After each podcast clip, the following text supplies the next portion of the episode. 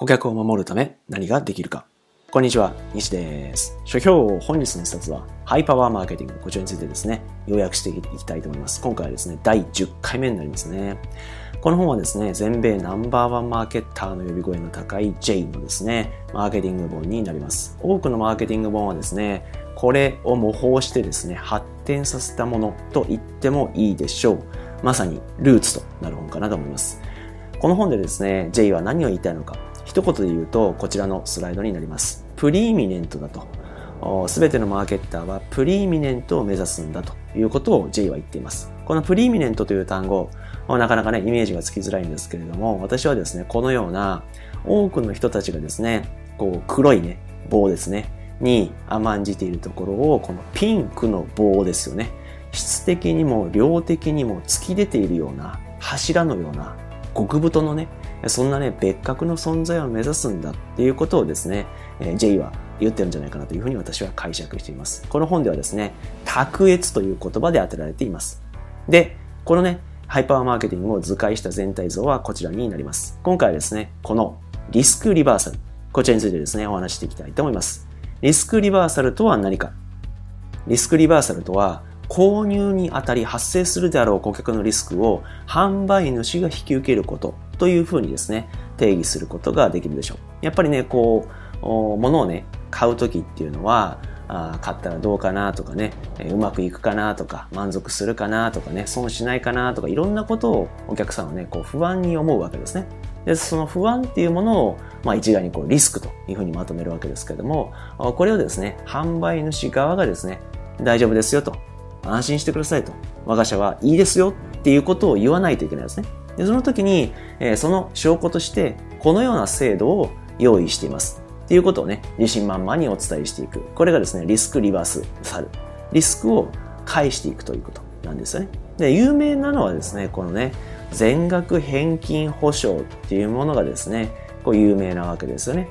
この左側ですね、ジンズメガネですね。4週間使って満足いただけなければ全額をお返しますと。安心してくださいってことですよね。右側はまあヒゲ剃りラムダッシュですね。えー、ご満足いただけなければ全額返金いたします。安心してくださいと。買ってくださいっていうことですね。で、このリスクリバーサルっていうとですね、この全額返金保証っていうものと、こうイコールにね、考えられていることが多いんですけれども、ここはね、注意しなければいけない。そもそも購入者のリスクって何かっていうことを考えなければいけないんですね。大きく二つに分かれると思っていて、一つがですね、期待外れですね。あれと、ここすごい良さそうだったけど、食べてみたらダメだったっていうやつですよね。しまったみたいなやつですね。これが一つ目。もう一つがですね、価格外れ。うん、悪くはないんだけど、この値段はちょっと高いかなとかね、いうことですね。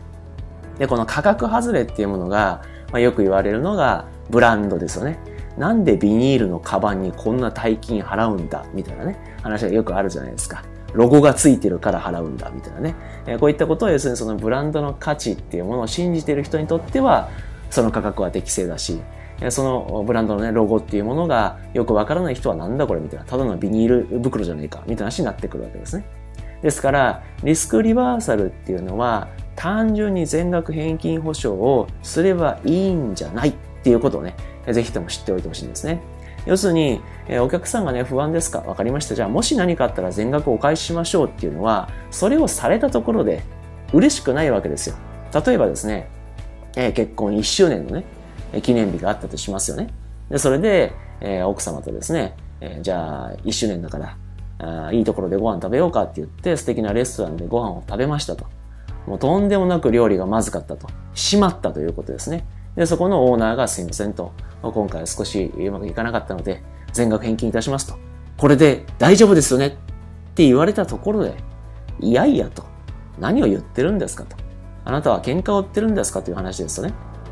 要するに、お客さんが求めているものっていうのは、もうお金じゃないわけですよ。お金を使ってこういうことをやりたいっていう、そちらの方にね、目が向いてるわけです。で、これがね、何かというと、消費者インサイトと呼ばれるものです。要するに、消費者が根っこの部分で何を読んでるのか、望んでるのかってことですよね。消費者が根っこの部分で何を望んでいるのかっていうことなんですよ。先ほどのね、その結婚記念日1周年でご飯を食べるっていうのは、美味しいご飯っていうのはもちろんなんだけれども、その先にこう素敵な1時間とかね、そういった素敵な時間の使い方みたいなものを根っこで望んでいるわけですよね。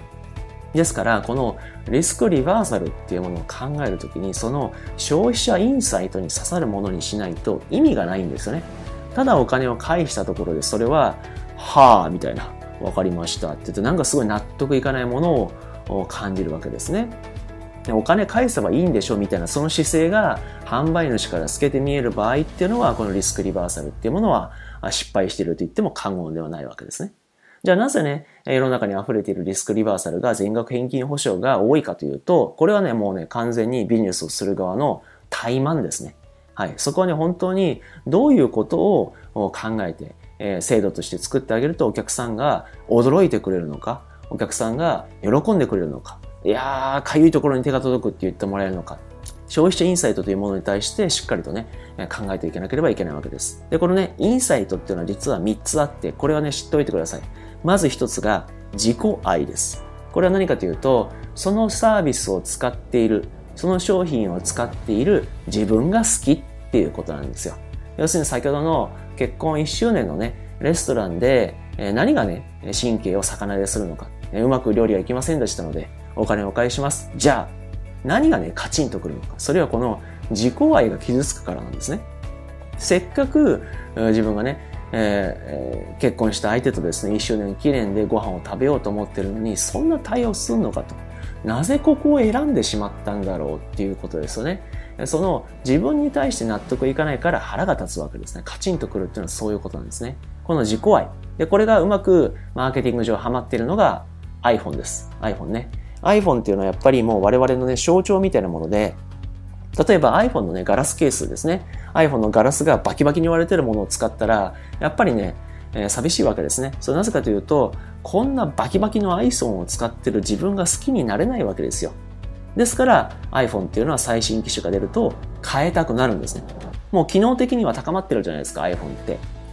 でも iPhone X、iPhone 11、ね、iPhone 12どうなるかわかんないですけど、それが出てくるとやっぱり新しいものに変えたくなる。それなぜかというと、最新のものを持っている自分というものに対して、えー、好きだからなんですね。じゃあ、自分の会社、自分の商品っていうものは、あこの自己愛にものに、自己愛というものにね、訴えかけるリスクリバーサルっていうのはできないだろうか。ぜひともね、考えてみたらいいと思うんですね。で、もう一つが承認欲求です。これ分かりやすく言えば、あ私を見てっていうことですね。え SNS ですね。えいいねとかね、え like とかね、インスタグラムとかも完全に承認欲求のね、えー、溜まり場みたいになってますけれども、それをね、満たすためにはどうしたらいいのか。それに対してね、安心してくださいっていうためには、どうしたらいいのか考えてみましょう。そして最後が、変身願望。これですね、わかりやすく言えば、ライズアップですね。ライズアッ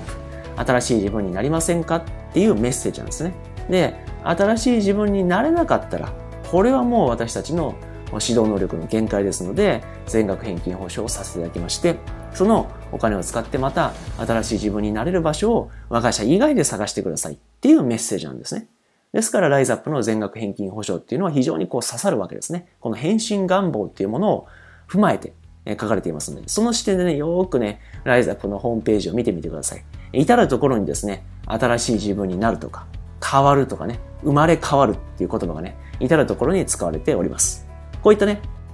顧客がですね、単純に筋肉を大きくしたいんじゃないと。単純に美味しい料理を食べたいんじゃないと。単純に最新の形態であればいいんじゃないわけですよね。その先に自己愛とか、承認欲求とか、変身願望みたいな深いものがあるわけです。その深いものを踏まえて、リスクリバーサルを取っていくとですね、うわーっとお客さんが驚いて、喜んで、ここのお客、ここのお客さんになりたいと、ここのお店で買い物したいというふうにですね、えー、思ってくれると。それがですね、リスクリバーサルの本質じゃないかなと思ってですね、え、今日はまとめさせていただきました。かなりね、人間心理というか、消費者心理の深いところに入っていったので難しいかもしれませんけれども、よーくね、その視点でですね、改めてこの本を読み直してみてください。ハイパーマーケティングについて、今回はリスクリバーサルですね。お客さんに安心してもらうため、ね、何ができるか。金額、全額返金以外のですね、打ち手がありますので、それをですね、ぜひね、探っていってみてくださいということで、書評本日の一冊は、ハイパワーマーケティング。こちらについてですね、第10回目の要約をさせていただきました。もしね、えこの動画を見てですね、第1回から第9回動画ありますから、見てみたいという方はですね、この左上からチャンネル登録をよろしくお願いします。今日は以上です。ご清聴ありがとうございました。